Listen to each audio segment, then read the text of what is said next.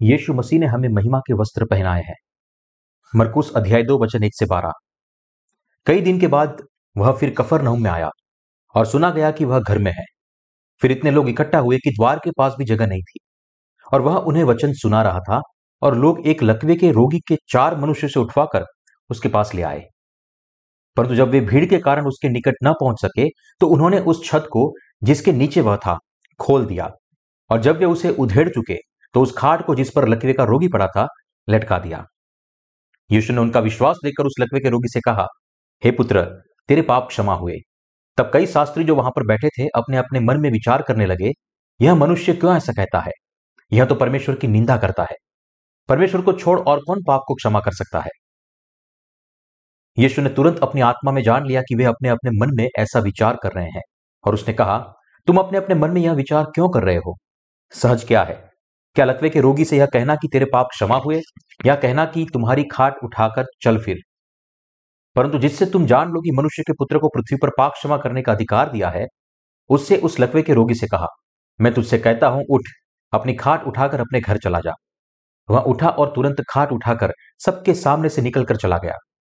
इस पर सब चकित हुए और परमेश्वर की बड़ाई करके कहने लगे, हमने ऐसा कभी नहीं देखा। वह सामर्थ्य वचन जो हमारे परमेश्वर के अलावा कोई और नहीं बोल सकता। हम मरकुस अध्याय दो को आज के पवित्र शास्त्र के पठन के रूप में पढ़ते हैं, और यहाँ हम देखते हैं कि यीशु ने लकवाग्रस्त के साथ जो किया, उससे लोग चकित थे। यीशु कफर नहुम के एक घर में ठहरा हुआ था, और जब यह समाचार फैल गया कि वह वहाँ है तो एक बड़ी भीड़ इकट्ठा हो गई, और घर में लोगों की भीड़ उमड़ पड़ी, और वहाँ कुछ और भी रोग हो रहा था। जिस घर में यीशु ठहरे थे, उसको, उसकी छत पर अजीबो गरीब समझ से बाहर की घटनाएँ हो रही थी। चार आदमी एक की, एक घर की छत को हटाने के लिए कड़ी मेहनत कर रहे थे, ताकि वे लकवाग्रस्त रोगी को उसके बिस्तर के साथ घर से उतार सके। इस दृश्य को देखने वाले लोगों ने किसी और के घर की छत को तोड़ देना और लकवे के रोगी को यीशु के पास नीचे उतारना कोई मतलब नहीं था, लेकिन उन्हें यह काफ़ी पेचीदा भी लग गया। जैसे ही भीड़ की उत्सुकता बढ़ी, सभी का ध्यान यीशु पर केंद्रित हो गया। लकवे के रोगी को उसके बिस्तर के साथ छत के रास्ते यीशु के पास लाया गया और जैसा कि वचन पाँच कहता है। यीशु ने उनका विश्वास देखकर उस लकवे के रोगी से कहा, हे hey पुत्र, तेरे पाप क्षमा हुए। जब लकवे के रोगी को छत से नीचे उतारा गया तो यीशु ने उन चार मनुष्यों का विश्वास देखा, जो उसे लाए थे, और कहा, तुम्हारा विश्वास महान है। यीशु ने उन चारों मनुष्यों की सराहना की जिन्होंने लकवे के रोगी को छत से नीचे उतारा, क्योंकि उसने उनका विश्वास देखा था। और लकवे के रोगी को उसके पापों की क्षमा का सामर्थ्य वचन कहा पुत्र, तेरे पाप क्षमा हुए। यीशु जो कह रहा था, उसे सुनकर वहाँ इकट्ठे हुए बहुत से लोग सोचने लगे कि वह बड़ा अहंकारी है। उनका ध्यान इस बात पर था कि क्या यीशु लकवाग्रस्त को चंगा करने में सक्षम होंगे? लेकिन यीशु ने अप्रत्याशित रूप से कहा, पुत्र, तेरे पाप क्षमा हुए। इसलिए उनके दिलों में बुरे विचार फूट पड़े और वे उससे झगड़ा करना चाहते थे। यीशु को लकवे के रोगी से कहते हुए सुनकर कि वे पूरी तरह से चौंक गए, तेरे पाप क्षमा हुए। उन्होंने मन ही मन सोचा, क्या क्या आपने अभी ऐसा कहा कि तेरे पाप क्षमा हुए? एकमात्र परमेश्वर ही किसी के पापों को क्षमा कर सकते हैं। तो वह जो एकमात्र मनुष्य है, किसी और के पापों को क्षमा करने का साहस कैसे कर सकता है? इस तरह उनके हृदय यीशु के विरुद्ध खड़े होने के लिए उभारे गए। ऐसा इसलिए है क्योंकि वे वहाँ नहीं मानते थे कि यीशु ही परमेश्वर है। और इसलिए जैसे ही उन्होंने उसे यह कहते हुए सुना, उनके दिलों में उनके खिलाफ खड़े होने की एक बुरी इच्छा पैदा हो गई। हालाँकि प्राचीन समय में सभी यहूदी लोग यहोवा परमेश्वर में विश्वास करते थे, फिर भी कई अलग अलग संप्रदाय थे। एक संप्रदाय ने परमेश्वर के वचन में शाब्दिक रूप से विश्वास किया, जैसा कि लिखा गया था। जबकि दूसरे संप्रदाय ने हालाँकि वे परमेश्वर में विश्वास करते थे, लेकिन उसके वचन को इस बात के आधार पर स्वीकार या अस्वीकार किया कि क्या यह वचन उनके तर्क में समझ सकते हैं या नहीं। जो लोग इस दूसरे पंथ के घटनास्थल पर थे, और अब जिन्होंने सुना कि यीशु ने लकवाग्रस्त में क्या कहा तो उन्होंने मन ही मन सोचा वाह, वह बिल्कुल बकवास कर रहा है। ऐसा इसलिए है क्योंकि वे इस समय से यह समझते थे और विश्वास करते थे कि केवल यह ही एकमात्र परमेश्वर था। लेकिन अब वे दूसरे परमेश्वर को पहचानने की संभावना के साथ घटनास्थल पर आमने सामने थे। इस तरह, आज भी बहुत से लोग हैं जो केवल आंशिक रूप से सहमत है कि यीशु ही परमेश्वर है या आंशिक रूप से इसे स्वीकार करते हैं। यहाँ तक कि इन दिनों धर्मशास्त्री भी परमेश्वर के वचन में तभी विश्वास करते हैं जब वे इसे अपने दिमाग और मन से समझ सकते हैं। या अन्यथा इसे अस्वीकार कर देते हैं। पूरी दुनिया में धर्मशास्त्री और यहाँ तक कि पादरी यीशु को अपना उद्धारकर्ता मानने का दावा करते हैं। यीशु की देवीयता के इस प्रश्न से टूटे हुए हैं। ऐसा इसलिए है क्योंकि आजकल लोग यह नहीं समझते हैं कि यीशु वही परमेश्वर है जैसा उसका पिता है। मूल रूप से यीशु मसीह स्वयं सृष्टिकर्ता परमेश्वर है, जो सभी पापियों को उनके पापों से बचाने के लिए मनुष्य के शरीर में देह धारण करके इस पृथ्वी पर आए थे। वह अपने पिता के समान ही सर्वशक्तिमान परमेश्वर है और वह परमेश्वर है जो अपने पिता की इच्छा के अनुसार इस पृथ्वी पर आया और उसने पापियों के सभी पापों को उचित रूप से धो दिया। हमें इसे ठीक से समझना चाहिए। भीड़ से खिरे हुए यीशु को अपने विरोधियों से आत्मिक हमलों का सामना करना पड़ा रहा और यह विश्वास करने में असमर्थ थे कि वह स्वयं परमेश्वर थे जो इस धरती पर उनकी तलाश में आए थे। यह देखकर कि वे अपने मन में ऐसा ही तर्क कर रहा है, यीशु ने वचन आठ में उससे कहा तुम अपने अपने मन में यहाँ विचार क्यों कर रहे हो? उनकी आँखों के सामने जो कुछ हो रहा था, उससे चकित होकर शास्त्री अपने दिमाग और मन में इसके बारे में सोचने की कोशिश कर रहे थे। क्या यह भी प्रशंसनीय है? उन्होंने सोचा, वह जो कर रहा है, उसका कोई मतलब नहीं है। कोई मनुष्य पापों को क्षमा करने का दावा कैसे कर सकता है? क्या एकमात्र परमेश्वर ही किसी के पापों को क्षमा नहीं कर सकता? वे अपने हृदय में यीशु के विरुद्ध खड़े थे। यह सोचकर कि यीशु अभिमानी है, वे अपने मन और हृदय में यीशु का घोर विरोध कर रहे थे। वे उस प्रश्न का उत्तर स्वयं खोजने का प्रयास कर रहे थे, जो वे स्वयं अपने मन और हृदय में उठा रहे थे। जब विश्वास के प्रश्न की बात आती है तो कुछ लोग इसके बारे में तर्क करने की कोशिश करते हैं और यह कहते हुए विश्वास करने से इनकार कर देते हैं कि, अरे, वास्तव में इसका कोई मतलब नहीं है। लेकिन कुछ ऐसे भी हैं, जो यह कहते हुए विश्वास करते हैं, वाह, यह पूरी तरह से समझ में आता है। ऐसे ही ज़्यादातर लोग अक्सर अपने विचारों और दिलों में अपने आप से बातचीत में व्यस्त रहते हैं। किसी भी तरह यह जानकर कि शास्त्रियों के दिलों में क्या था। यीशु ने उनसे कहा, तुम अपने अपने मन में यह विचार क्यों कर रहे हो? सहज क्या है? क्या लकवे के रोगी से यह कहना कि तेरे पाप क्षमा हुए, या यह कहना कि उठ अपनी खाट उठाकर चल फिर? परंतु जिससे तुम जान लो कि मनुष्य के पुत्र को पृथ्वी पर पाप क्षमा करने का भी अधिकार है, उसने उस लकवे के रोगी से कहा, मैं तुझसे कहता हूँ, उठ, अपनी खाट उठाकर अपने घर चला जा। वह उठा और तुरंत खाट उठाकर सबके सामने से निकलकर चला गया। इस पर सब चकित हुए और परमेश्वर की बड़ाई करने लगे। हमने ऐसा कभी नहीं देखा। मरकुस अध्याय दो, वचन आठ से बारह। हे पुत्र, तेरे पाप क्षमा हुए। यीशु ने लकवे के रोगी से कहा, हे पुत्र, तेरे पाप क्षमा हुए। यीशु ने न केवल यह कहा, वरन उस मनुष्य से जो वर्षों से लकवाग्रस्त था यह भी कहा कि उठ अपनी खाट उठा और अपने घर चला जा। यह भाग आज हम सभी को जो परमेश्वर में विश्वास करते हैं, यीशु मसीह की सामर्थ को बहुत अच्छी तरह से दर्शाता है। यीशु मसीह परमेश्वर के पुत्र है, जो इस पृथ्वी पर आए। यह भाग स्पष्ट रूप से प्रकट करता है कि यीशु मसीह इस पृथ्वी पर न्याय के दूत के रूप में मानव जाति के पापों और उनके शापों को संबोधित करने के लिए आए थे। यीशु मसीह इस धरती पर न्याय के दूत के रूप में शैतान की शक्ति को बाहर निकालने और हम मनुष्य को बचाने के लिए आए। जिनका शैतान द्वारा स्वीकार किया गया था। और अब हम उस बिंदु पर है, जब हमें यीशु मसीह के इस कार्य में विश्वास करने के द्वारा उद्धार की आशीषों को प्राप्त करना चाहिए। हालाँकि यीशु परमेश्वर का पुत्र है, हमें अब यह समझना और विश्वास करना चाहिए कि वह मूल रूप से हमारे लिए स्वयं परमेश्वर है। सामर्थ का वचन जो यीशु ने लकवाग्रस्त से बोला था, और अब हम ही से बोल रहा है, तुम्हारे पाप क्षमा हुए। वह पानी और आत्मा के सुसमाचार का वचन दर्शाता है। जिसके द्वारा यीशु मसीह ने सभी मनुष्यों को आशीष दी है। इस संसार में परमेश्वर ने हमें जो धन्य वचन दिया है, वह पानी और आत्मा का सुसमाचार है। कोई फ़र्क नहीं पड़ता कि आप कौन हैं और आपने कौन से पाप किए हैं।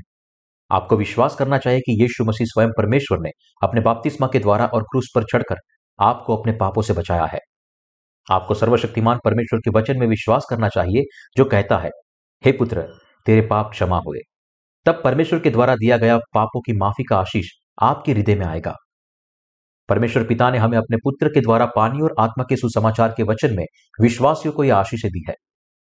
हम में से जो अब पानी और आत्मा के सुसमाचार में विश्वास करते हैं, यह विश्वास करते हैं कि परमेश्वर के पुत्र ने जब इस पृथ्वी पर आकर मानव जाति को सभी पापों और शापों से एक बार और हमेशा के लिए बचाने के लिए जो कार्य किया, वह परमेश्वर का कार्य है। यदि कोई लकवाग्रस्त व्यक्ति हमसे संपर्क करे और हमसे उसे ठीक करने के लिए कहे तो शारीरिक रूप से ऐसा करना हमारे लिए लगभग असंभव होगा। हालाँकि, यदि संसार में लोग अपने पापों से दूषित होकर हमसे संपर्क करते हैं तो हम उन्हें पानी और आत्मा के सुसमाचार का प्रचार करके उन्हें पापों की कैद से बचा सकते हैं और मुक्त कर सकते हैं, क्योंकि हम परमेश्वर के उद्धार के सामर्थ्य वचन में विश्वास करते हैं। उन्हें पानी और आत्मा के सामर्थ्य सुसमाचार का प्रचार करके हम उनके साथ उस विश्वास को साझा करते हैं, जो परमेश्वर की आशीष लाता है। स्पष्ट रूप से, हम धर्मी इस संसार में सभी पीड़ित पापियों को पानी और आत्मा के सुसमाचार के वचन के माध्यम से छुड़ा सकते हैं, जो प्रभु ने हमें दिया है, और हम संदेशवाहक है, जो उन्हें पापों की क्षमा के धन्य वचन का अधिकार प्रचार कर सकते हैं। लोग परमेश्वर के विरुद्ध खड़े होने की विद्रोही इच्छा के साथ पैदा होते हैं। मरकुस अध्याय दो में यीशु ने लकवे के रोगी को जो सामर्थ्य आशीष दी, वह उद्धार का धन्य वचन है, जिसे परमेश्वर ने आज आपको और मुझे भी दिया है। क्योंकि आदम हमारा पूर्वज शैतान के धोखे में पड़ गया और शैतान के साथ मिलकर परमेश्वर का विरोधी बन गया। इसलिए सभी मनुष्य पापी बन गए। नतीजतन आदम से शुरू होकर हम सभी उसके वंशज पापी हृदय के साथ पैदा हुए और श्रापों के अधीन हुए। हमारे दैहिक माता पिता ने हमें जन्म दिया और हम सभी आदत आदम के वंशज हैं। इस संसार में जीने वाले सभी मनुष्य जन्म के दिन से ही पापी, रोग से पीड़ित थे। इसलिए हर कोई इस दुनिया में रहते हुए सभी प्रकार के पाप करता है। भले ही लोग पाप नहीं करना चाहते हैं, वे अपनी इच्छा अनुसार पाप नहीं करने में असमर्थ है। ऐसा इसलिए है क्योंकि जिस दिन हम मनुष्य के रूप में पैदा हुए थे, हम सब पाप के दास के रूप में पैदा हुए थे। इसलिए सभी मनुष्य जो शैतान के निकट है, वे परमेश्वर के विरोधी है। यह कहना कोई अतिशयोक्ति नहीं है कि इस पृथ्वी पर पैदा हुए लोगों अपने हृदय से परमेश्वर के शत्रु शैतान के हाथ सहभागिता करते हैं। इसका कारण यह है कि जब लोग इस दुनिया में पैदा हुए थे तो पापी हृदय के साथ पैदा हुए थे और यह पापी हृदय परमेश्वर की इच्छा के खिलाफ खड़ा होना चाहता है। आपके और मेरे अलावा कोई भी ऐसे लोग नहीं है जो परमेश्वर के विरोध में खड़े हैं। और यह हम इंसान है जो शैतान के दास के रूप में हमारे जीवन में सभी प्रकार के पाप करते हैं। सभी मनुष्य अर्थात हर कोई जो आदम के वंश का है, अपने हृदय के साथ परमेश्वर के विरोधी के साथ एकजुट होकर जी रहा है। इस प्रकार मनुष्य न केवल अपने दिलों में बल्कि अपने विचारों और कार्यों में भी शैतान के साथ निकटता से बातचीत कर रहा है। इसलिए सभी मनुष्यों को शैतान के साथ सहभागिता साझा करना जन्म के दिन से लेकर मरने तक अनगिनत पाप करना और अपने पापों की मजदूरी का भुगतान करने के लिए अंत में नरक में फेंक दिया जाना नियत है। इसलिए मैं आपसे अपने दिल को एक करने के पानी और आत्मा के सुसमाचार सत्य में विश्वास करने का आग्रह करता हूँ, जो कि यीशु मसीह का प्रेम और उनके उद्धार का कार्य है। तब परमेश्वर का सामर्थ्य, धन्य वचन आपकी आशीष के रूप में आप पर उतरेगा। जब से अपने हृदय को पतित स्वरदूत के साथ रहने दिया है, तब से मनुष्य परमेश्वर के शत्रु के सबसे निकट रहा है। यह परमेश्वर, उनके माता पिता जीवन साथी बच्चों या प्रियजन नहीं है।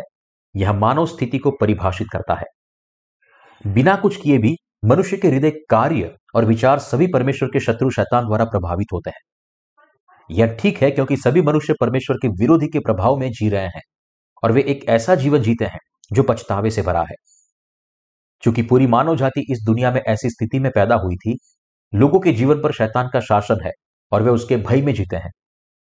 हमें यह नहीं भूलना चाहिए कि हम सभी अपने दिलों और विचारों के साथ, परमेश्वर के शत्रु के साथ संगति साझा करने के लिए पैदा हुए हैं। इस गंतव्य से बचने का एकमात्र तरीका विश्वास है। यह विश्वास उद्धारकर्ता परमेश्वर के पास लौटने और हमारे उद्धार के रूप में यीशु मसीह के धर्मी कार्य में विश्वास करने के बारे में है। और कोई रास्ता नहीं है। इस विश्वास के बिना सभी जीवन का अंत केवल इस बात पर पछतावा करने से होगा कि उन्हें कैसे विश्वास करना चाहिए और फिर से वापस मुड़ना चाहिए। बहुत से लोग एक ईमानदार जीवन जीने की कोशिश करते हैं और जब भी वे पाप करते हैं तब खुद से कहते हैं, मुझे पाप नहीं करना चाहिए। मुझे इस तरह नहीं जीना चाहिए। मुझे सही ढंग से जीना चाहिए। हालाँकि क्योंकि वे पहले से ही परमेश्वर के शत्रु के शासन में जन्म लेने के लिए नियत थे, वे अपनी इच्छानुसार अपना जीवन नहीं जी सकते। स्ट्रोक के शिकार लोग अक्सर लकवे से पीड़ित होते हैं, क्योंकि मस्तिष्क खराब हो जाता है। उनके हाथ, पैर या चेहरे लकवाग्रस्त हो जाते हैं और वे अपने शरीर को अपनी मर्ज़ी से नहीं हिला सकते। उदाहरण के लिए, स्ट्रोक के कुछ मरीज़ आँख, हाथ का समन्वय खो देते हैं और अपने आप खाना नहीं खा सकते हैं। क्योंकि वे चम्मच को मुँह तक ले जाने के लिए अपने हाथ की गति को नियंत्रित नहीं कर सकते हैं। यह लकवाग्रस्त लोगों के सामने आने वाली कई चुनौतियों का सिर्फ़ एक उदाहरण है। जो लोग आत्मिक लकवाग्रस्त होते हैं, उन्हें भी इसी तरह की समस्याओं का सामना करना पड़ता है। इसमें भले ही वे सभी अपनी मर्ज़ी से सोचने के लिए ठीक से व्यवहार करना चाहिए, वास्तव में वे अपने विचारों से बहुत अलग व्यवहार करते हैं। मैंने थोड़ी देर पहले उल्लेख किया था कि जिस दिन हम इस दुनिया में पैदा हुए थे हम परमेश्वर के खिलाफ खड़े होने की इच्छा के साथ पैदा हुए थे। यह बताता है कि ऐसा क्यों है कि आप जो चाहते हैं वैसा ही करते हैं।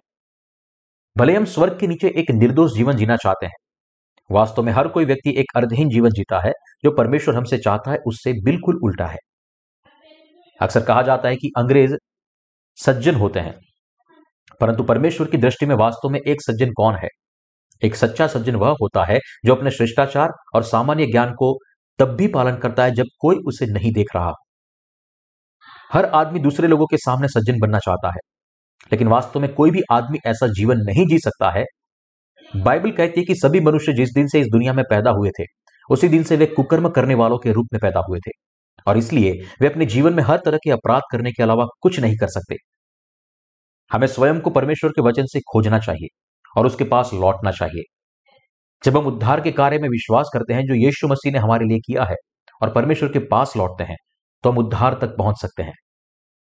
हम संसार में सभी मनुष्य निम्नलिखित पापों के साथ जन्म लेते हैं।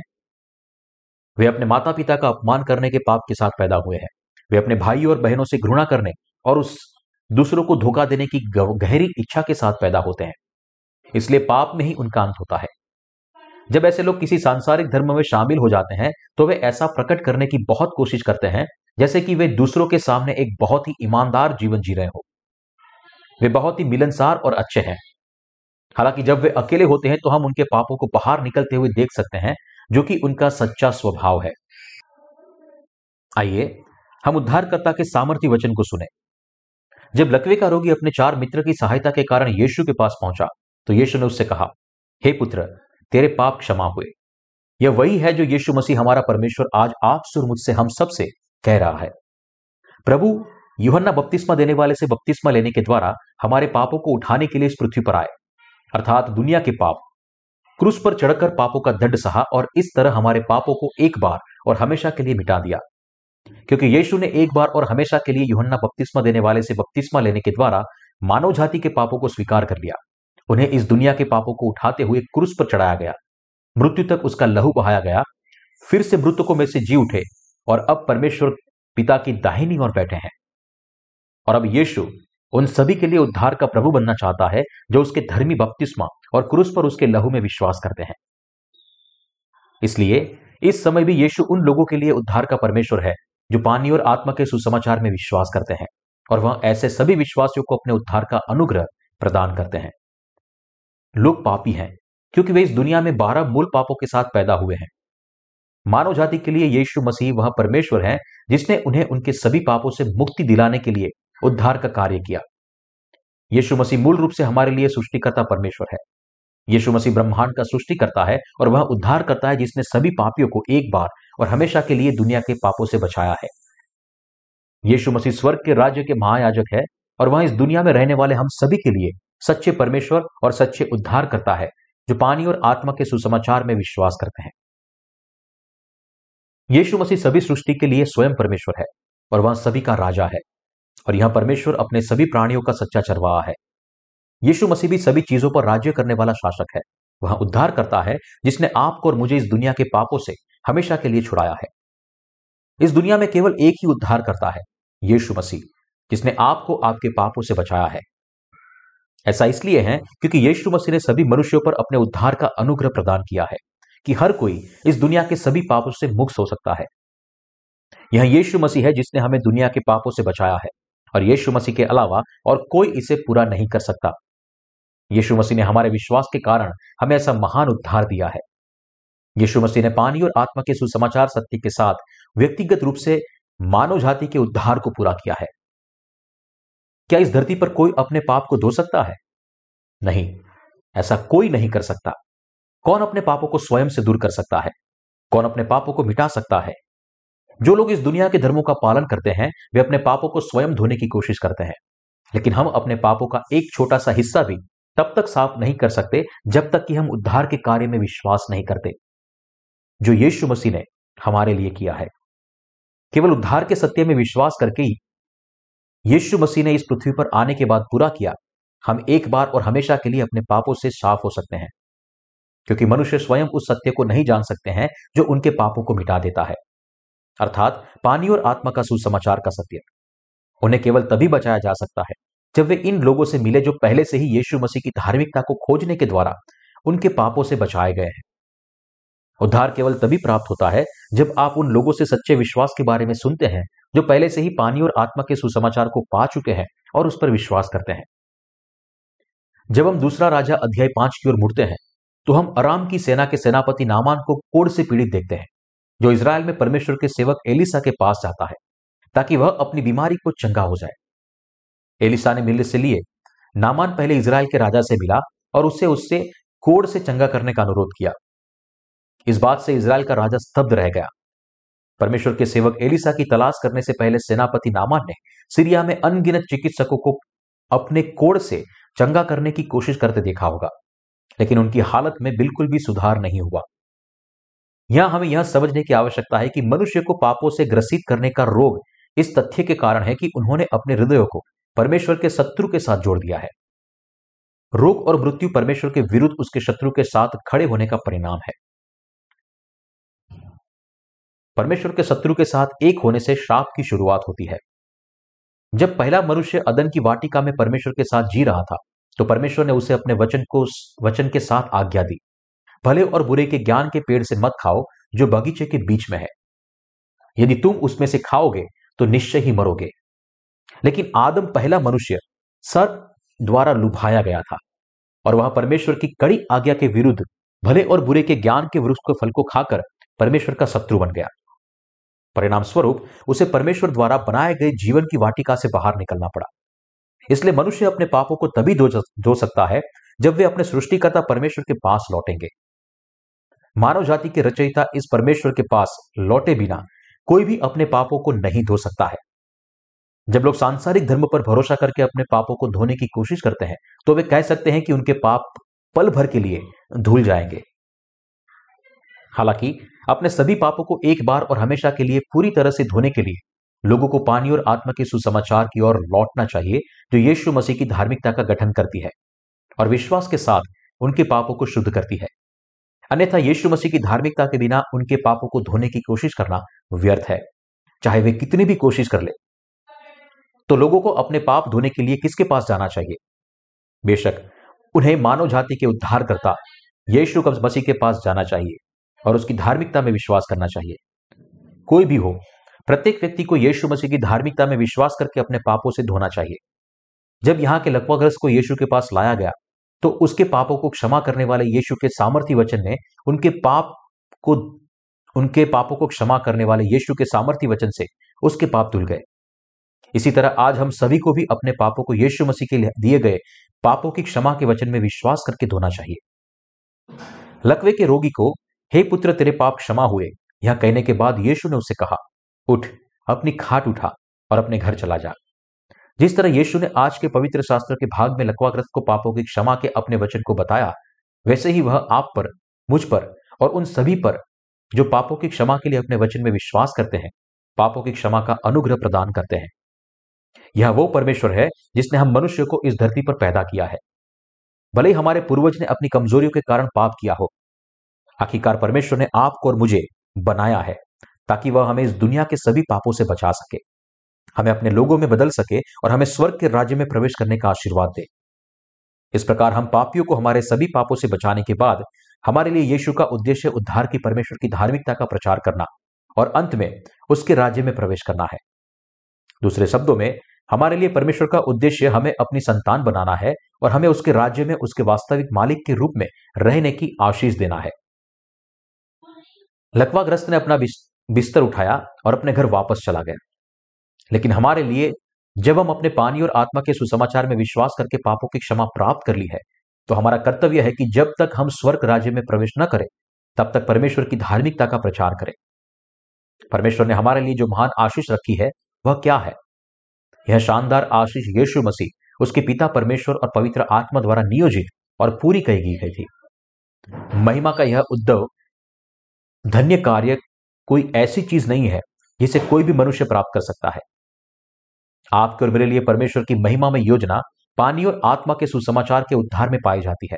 जिसे यीशु मसीह ने इस पृथ्वी पर आने पर पूरा किया। परमेश्वर का उद्देश्य हमें शानदार जीवन का आनंद लेने के लिए आशीष देना है जो उससे हमारे लिए तैयार किया है। यह मानव जाति को शैतान से छुड़ाने और उन्हें अनंत जीवन देने के लिए है कि मसीह स्वयं परमेश्वर इस पृथ्वी पर आए। हमारा प्रभु अब हमसे कहता है कि हम परमेश्वर की महिमा में विश्वास के द्वारा जीवन जिए। प्रभु ने हमें इस दुनिया में हमारे जीवन के लिए एक आज्ञा दी है, और वह है पूरी दुनिया में परमेश्वर के गौरवशाली सुसमाचार को फैलाने के लक्ष्य को कर्तव्य निष्ठा से पूरा करना। हमें संसार के पापों से एक बार और हमेशा के लिए बचाकर यीशु मसीह ने विश्वास के द्वारा हमें परमेश्वर की महिमा के लिए बचाया है, और समय आने पर हमें अपने राज्य में ले जाने के लिए प्रभु की योजना है, ताकि हम हमेशा के लिए खुशी से जी सके। परमेश्वर का उद्देश्य हम पानी और आत्मा के सुसमाचार के विश्वासियों को अपने राज्य में ले जाना है और हमें महिमा का आनंद लेने और अनंत काल तक उसके साथ रहने देना है। जब हम समय आएगा तो परमेश्वर द्वारा बनाए गए स्वर्गदूतों द्वारा हमारी सेवा की जाएगी। यह मेरे साथी विश्वासियों, आपकी और मेरे लिए परमेश्वर का प्रेम और उद्देश्य है। मुझे विश्वास है कि मेरे लिए और आपके लिए भी परमेश्वर का उद्देश्य एक शानदार आशीष है। परमेश्वर ने यह सब कार्य केवल हमारे लिए किया है। मैं एक जिज्ञासु बच्चे के रूप में बड़ा हुआ। जीवन में बहुत सी चीज़ों के बारे में सोच रहा था। एक दिन मैंने खुद से पूछा कि मैं पैदा क्यों हुआ? जीवन का उद्देश्य क्या है? जब मैंने प्राथमिक विद्यालय शुरू किया, उस समय पड़ोस में एक बूढ़ा व्यक्ति था जो मुझे प्रेम करता था।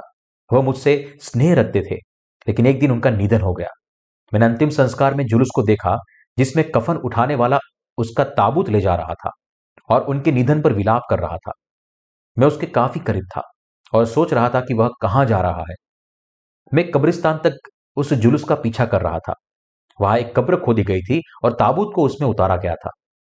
अगले दिन मैं फिर से उसकी कब्र पर गया। कब्र को कोरियाई पारंपरिक दफन प्रथाओं के बाद बनाया गया था, जिसमें घास में ढकी हुई मिट्टी थी।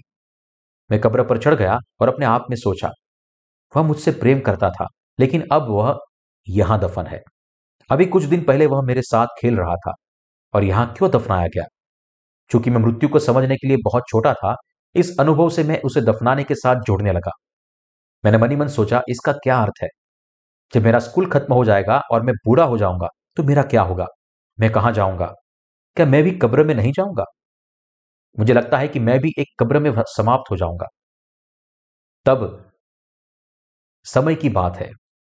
हर कोई मरता है और फ़र्क सिर्फ़ समय का है। अंततः प्रत्येक पापी का अंत एक ही होता है, वह है मृत्यु। मेरे पड़ोसी की मृत्यु और दफन से जो मुझ, मुझे प्यार करते थे, मुझे समझ में आया कि मुझे भी अंत में मृत्यु का सामना करना पड़ेगा।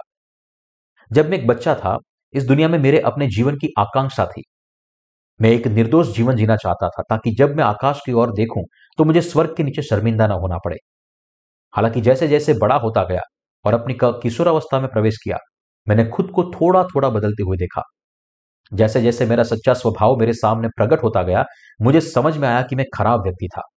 जब मैं बच्चा था तो कुछ समय के लिए मुझे लगता था कि लड़कियाँ बाथरूम तक नहीं जाती है। मुझे नहीं पता था कि मेरे, मैंने ऐसा क्यों सोचा है। मुझे पता था कि एक या दूसरी तरीके से भी हम सब एक जैसे हैं, लेकिन फिर भी मुझे गलत फहमी थी। ऐसा लग रहा था कि सभी लड़कियाँ अच्छे व्यवहार वाली होती है, और उन्होंने कुछ भी बुरा नहीं किया। लेकिन मैं एक धूर्त हूँ और बहुत सारे बुरे काम करता हूँ। तो मैंने अपने आप में सोचा, मैं अकेला बुरा बच्चा हूँ।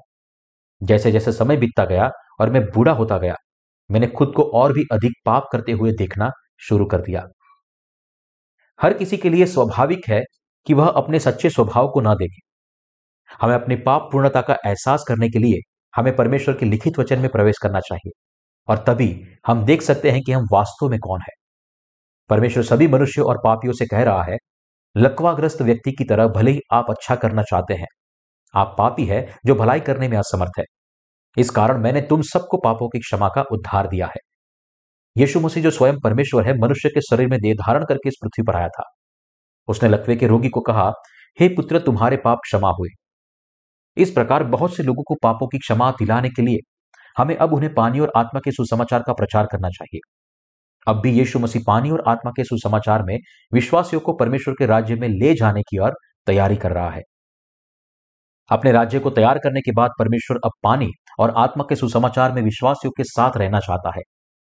लेकिन क्योंकि इस पृथ्वी पर अभी भी बहुत से लोग हैं, जिन्होंने पापों की क्षमा प्राप्त नहीं की है, परमेश्वर चाहता है कि हम इस सुसमाचार को उन सभी तक फैला दें, जो अभी भी स्वर्ग के राज्य में जाने के लिए इस पर विश्वास नहीं करते हैं।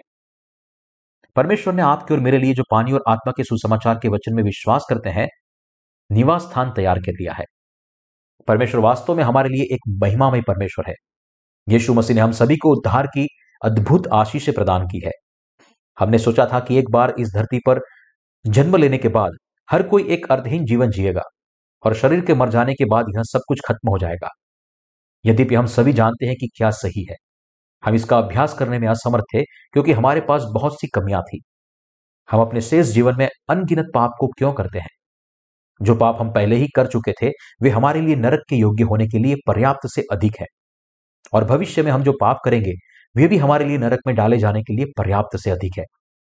इसलिए हमारे लिए इस दुनिया के किसी भी धर्म में विश्वास करके पापों की क्षमा प्राप्त करना असंभव था। और हमें समझ में नहीं आया कि केवल परमेश्वर के धर्मी प्रेम में विश्वास करके ही अपने पापों को मिटा सकते हैं। अन्यथा हमारे लिए अपने हृदय में पापों की क्षमा प्राप्त करना असंभव था। हालाँकि हमारा परमेश्वर मनुष्य के शरीर में देह धारण करके इस धरती पर आया। युवना बपतिस्मा देने वाले से बपतिस्मा लेने के द्वारा इस दुनिया के सभी पापों को एक बार और हमेशा के लिए स्वीकार कर लिया। इन पापों को सहन करते हुए क्रूस पर मर गया। फिर से मृतकों में से जी उठा और इस प्रकार हम विश्वासियों को बचाया है। इस समय भी प्रभु पानी और आत्मा के सुसमाचार के द्वारा हमसे कह रहा है, हे पुत्र, तुम्हारे पाप क्षमा हुए और उसने हमें सच्चे उद्धार का विश्वास दिया है। प्रभु का लक्ष्य हम पानी और आत्मा के सुसमाचार के विश्वासियों को अपने राज्य में ले जाना है और यह परमेश्वर की महिमा के लिए है। इस तरह यीशु मसीह वह परमेश्वर है, जिसने आपके और मेरे लिए वास्तव में उद्धार का आश्चर्यजनक कार्य किया है।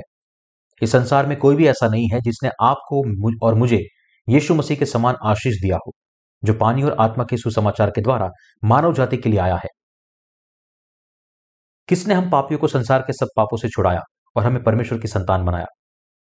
जिसने आपको और मुझे इस तरह बचाया, हमें इस तरह आशीर्वाद दिया और हम पर इतना अनुग्रह किया, वह कोई और नहीं बल्कि यीशु मसीह है। मूल रूप से हम सभी का जन्म एक दयनीय गंतव्य के साथ हुआ था, जिसे हमारे पापों के लिए नरक में डाला जाना था। इसके बावजूद परमेश्वर ने हमें अपनी सृष्टि बनाने से पहले हमारे पाप करने से बहुत पहले और इस दुनिया में हमारे पापों की पीड़ा से, परमेश्वर पहले से ही सब कुछ जानता था कि हम क्या सामना करेंगे। इसलिए क्योंकि परमेश्वर ने हमसे बहुत प्रेम किया, वह पानी और आत्मा के सुसमाचार के द्वारा हमें ढूंढता हुआ आया और हमसे मिला और हमसे कहा, हे पुत्र, तेरे पाप क्षमा हुए। मैंने पानी और आत्मा के सुसमाचार के वचन से तुम्हारे पापों को सदा के लिए मिटा दिया है और वह हम अपने विश्वासियों को आशीर्वाद देता है। कहता है मैं तुम्हें अपने घर ले जाऊँगा। जैसे जैसे आप पृथ्वी पर अपने जीवन के साथ आगे बढ़ते हैं, यदि आप मुझ पर और मेरे वचन में विश्वास से जीते हैं तो मैं आपके लिए आपकी सभी आशीषों और सपनों को पूरा करूँगा। इस संसार में रहते हुए हमें केवल परमेश्वर की धार्मिकता के बारे में सोचना है। परमेश्वर ने ही हमें दुनिया के पापों से बचाया है।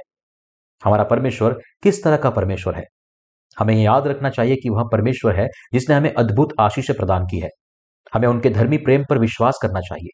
हमें यह समझना चाहिए कि हमारा परमेश्वर वह परमेश्वर है जिसने हमें स्वर्ग का अद्भुत आशीष दिया है।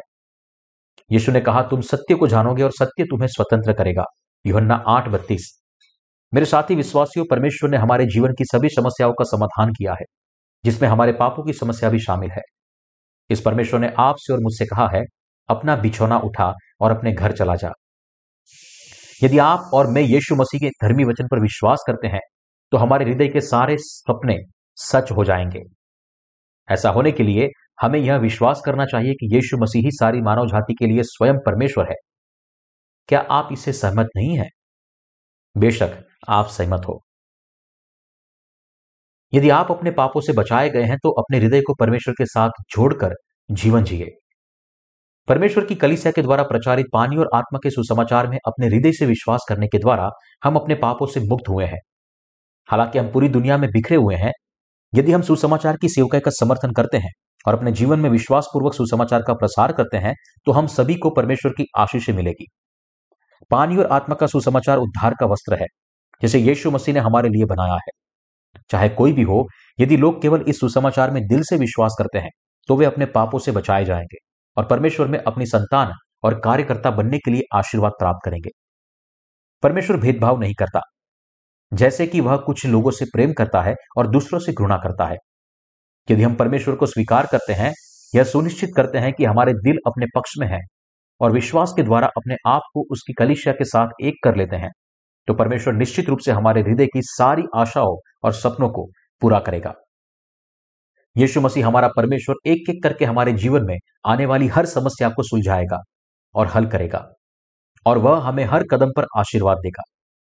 हमारा परमेश्वर उन लोगों को आशीष देता है जो उसके पक्ष में काम करते हैं। जबकि हम परमेश्वर की धार्मिकता में विश्वास करते हैं। हमें वही करना चाहिए जो परमेश्वर को भाता है। आप शायद सोच रहे होंगे, पानी और आत्मा के सुसमाचार में विश्वास करना आसान था। लेकिन क्या अब आप कह रहे हैं कि मुझे विश्वास का जीवन जीने की आवश्यकता है? दरअसल मैं यही कह रहा हूँ। ऐसा इसलिए है क्योंकि इस धरती पर जीवन इतना थका हुआ है। कि हमें विश्वास से जीना चाहिए। परमेश्वर ने रोमियो अध्याय एक वचन सत्रह में कहा, धर्मी लोग विश्वास से जिएँगे। धर्मी को केवल विश्वास से जीना चाहिए। आप क्या चाहते हैं? क्या आप केवल विश्वास से पानी और आत्मा के सुसमाचार को स्वीकार करने और अपने उद्धार तक पहुँचने के लिए संतुष्ट है? या क्या अपना शेष जीवन परमेश्वर के वचन में विश्वास के द्वारा जीना चाहते हैं? अब जबकि आप अपने पापों से मुक्त हो गए हैं, चाहे वह परमेश्वर का आशीर्वाद प्राप्त करना हो या इस धरती पर रहते हुए अपना कार्य करना हो। यह केवल परमेश्वर के वचन में विश्वास करने से ही संभव होता है। सब कुछ सिर्फ़ इसलिए खत्म नहीं हुआ है क्योंकि हम विश्वास से इस दुनिया के पापों से बचाए गए हैं और विश्वास से स्वर्ग में प्रवेश करेंगे। जो लोग धर्मी हो गए हैं, उन्हें स्वर्ग के राज्य में प्रवेश करने से पहले इस संसार में परमेश्वर के कार्य की सेवा करनी चाहिए। धर्मी लोगों के पास सुसमाचार का प्रचार करने का कर्तव्य और बुलावा है। यदि धर्मी लोग परमेश्वर की इच्छा को नहीं मानते हैं तो उनके लिए कोई सांसारिक आशीष नहीं हो सकती। इसके विपरीत, उनकी अवज्ञा का अनुसरण परमेश्वर के श्रापों द्वारा किया जाएगा। धर्मी को परमेश्वर की इच्छा का आनंद से पालन करना चाहिए, तभी उनके विश्वास और आज्ञाकारिता के आशीर्वाद से उनका अभिषेक किया जा सकता है। क्या आपको अपने पापों से बचाए जाने के बाद अपने आप में सांसारिक सुख की तलाश करनी चाहिए? नहीं, बिल्कुल नहीं। हमारी खुशी भी विश्वास के दायरे में पाई जाती है।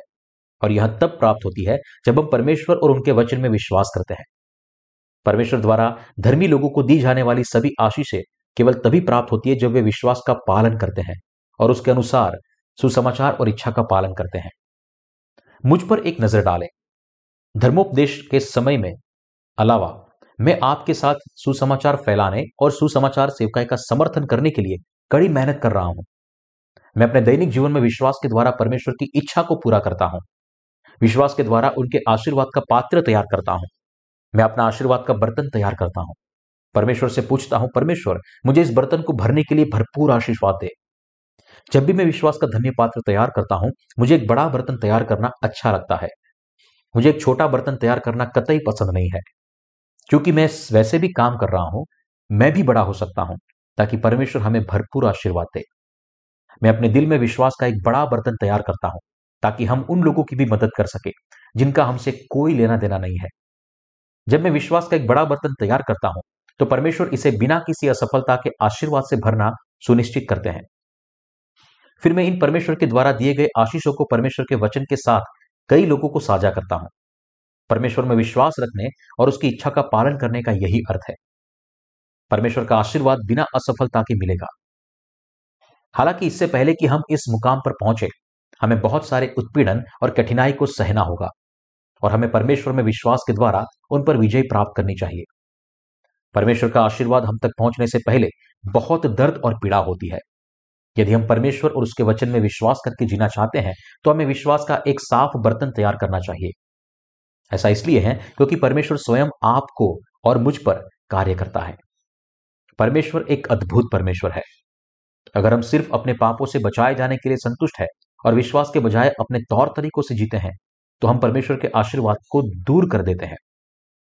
परमेश्वर उन सभी से विश्वास के जीने की मांग करता है, जो इस दुनिया के पापों से बचाए गए हैं।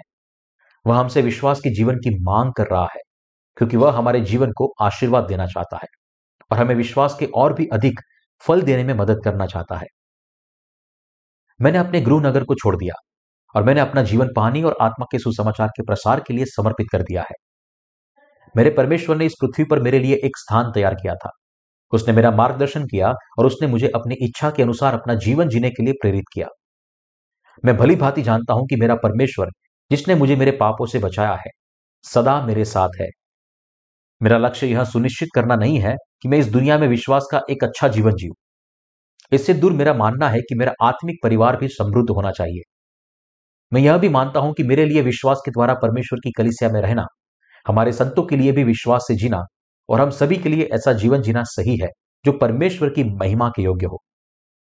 मेरे परमेश्वर ने मुझे विश्वास का आशीर्वाद दिया है और यह यह आशीर्वाद दुनिया में हमारे सभी आत्मिक परिवार को भी देना चाहता है। इस कारण मैं अपने नाना प्रकार के काम सौंपता हूँ कि आप विश्वास के बड़े बड़े पात्र तैयार करें, जो परमेश्वर को भाते हैं। मुझे विश्वास है कि यदि आप अपने सौंपे गए कार्य को विश्वास से पूरा करते हैं अपना विश्वास बढ़ाते हैं और परमेश्वर से उनके आशीर्वाद के लिए प्रार्थना करते हैं तो परमेश्वर उन्हें आपके लिए पूरा करेगा। अपना कार्य हम सभी को सौंपने के बाद परमेश्वर हमें हमारे जीवन के हर पहलू में और हमारे आसपास के सभी लोगों को आशीष देने के लिए बहुत ही खुश है। वर्तमान समय में परमेश्वर हमारे जीवन में लगातार काम कर रहा है। सिर्फ़ इसलिए कि हम बचाए गए हैं। क्या इसका मतलब यह है कि यह सब कुछ खत्म हो गया? नहीं। अब्राहम की तरह सारे संसार में अनगिनत लोग हमारे द्वारा प्रचुर आशीष प्राप्त करेंगे। मैं दुनिया भर में अपने सहकर्मियों को विश्वास के जीवन के बारे में प्रचार करना चाहता हूँ। अब्राहम ने परमेश्वर और उसके वचन पर विश्वास करके परमेश्वर का अनुसरण किया। इसका अर्थ है कि अब्राहम ने अपने स्वयं के विचारों का खंडन किया था। वह वहाँ गया जहाँ परमेश्वर ने उसे जाने के लिए कहा और वहाँ वहीं रुक गया जहाँ परमेश्वर ने उसे रुकने के लिए कहा। अब्राहम के विश्वास के द्वारा परमेश्वर ने पूरी मानव जाति को और प्रत्येक राष्ट्र को आशीर्वाद दिया। और क्योंकि अब्राहम को परमेश्वर में विश्वास था, परमेश्वर ने सुनिश्चित किया कि अब्राहम का जीवन उसके कई अनुयायियों के लिए एक आशीष हो। परमेश्वर की इच्छा के अनुसार जीना हमारे लिए कभी भी हानि नहीं है। कुछ लोग स्वार्थी रूप से सोचते हैं, मुझे ये काम क्यों करने पड़ रहे हैं? क्या मैं यहाँ हार नहीं रहा हूँ?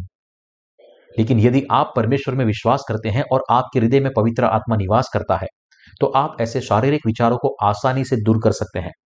और आप एक ऐसे जीवन जी सकते हैं, जो आपके शरीर के बजाय उस पर आपके विश्वास के लाभ के लिए परमेश्वर को प्रसन्न करता है।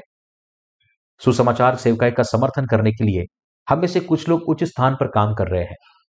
आकस्मिक गिरावट का जोखिम हमेशा बना रहता है और हमारे लिए यह सोचना संभव है कि इस जोखिम को मान लेना उचित नहीं है। इसलिए हमें बहुत सावधान रहना होगा। और जब भी हम ऊँचे स्थानों पर काम कर रहे हो तो सुरक्षा कवच पहनना सुरक्षा सुनिश्चित करें। हालाँकि यदि हम मानते हैं कि हम जो कार्य कर रहे हैं, वह परमेश्वर का कार्य है तो हमें विश्वास के द्वारा परमेश्वर से सहायता मांगनी चाहिए और अपने सौंपे गए कार्यों को पूरी करना चाहिए। यह तब होता है जब परमेश्वर हम जो कुछ भी करते हैं, उसका ख्याल रखता है और हमें आशीर्वाद देता है। और परमेश्वर तब प्रसन्न होता है जब हम जो प्राप्त किया है वह दूसरों के साथ साझा करते हैं। हम ऐसा जीवन जीते हुए देखकर परमेश्वर प्रसन्न होते हैं। हम सब इस धरती पर जी रहे हैं। लेकिन देर सवेर हम इस धरती को पीछे छोड़ देंगे और परमेश्वर के राज्य में प्रवेश करेंगे और उसमें रहेंगे। यीशु ने लकवे के रोगी से कहा, अपनी खाट उठाकर अपने घर चला जा।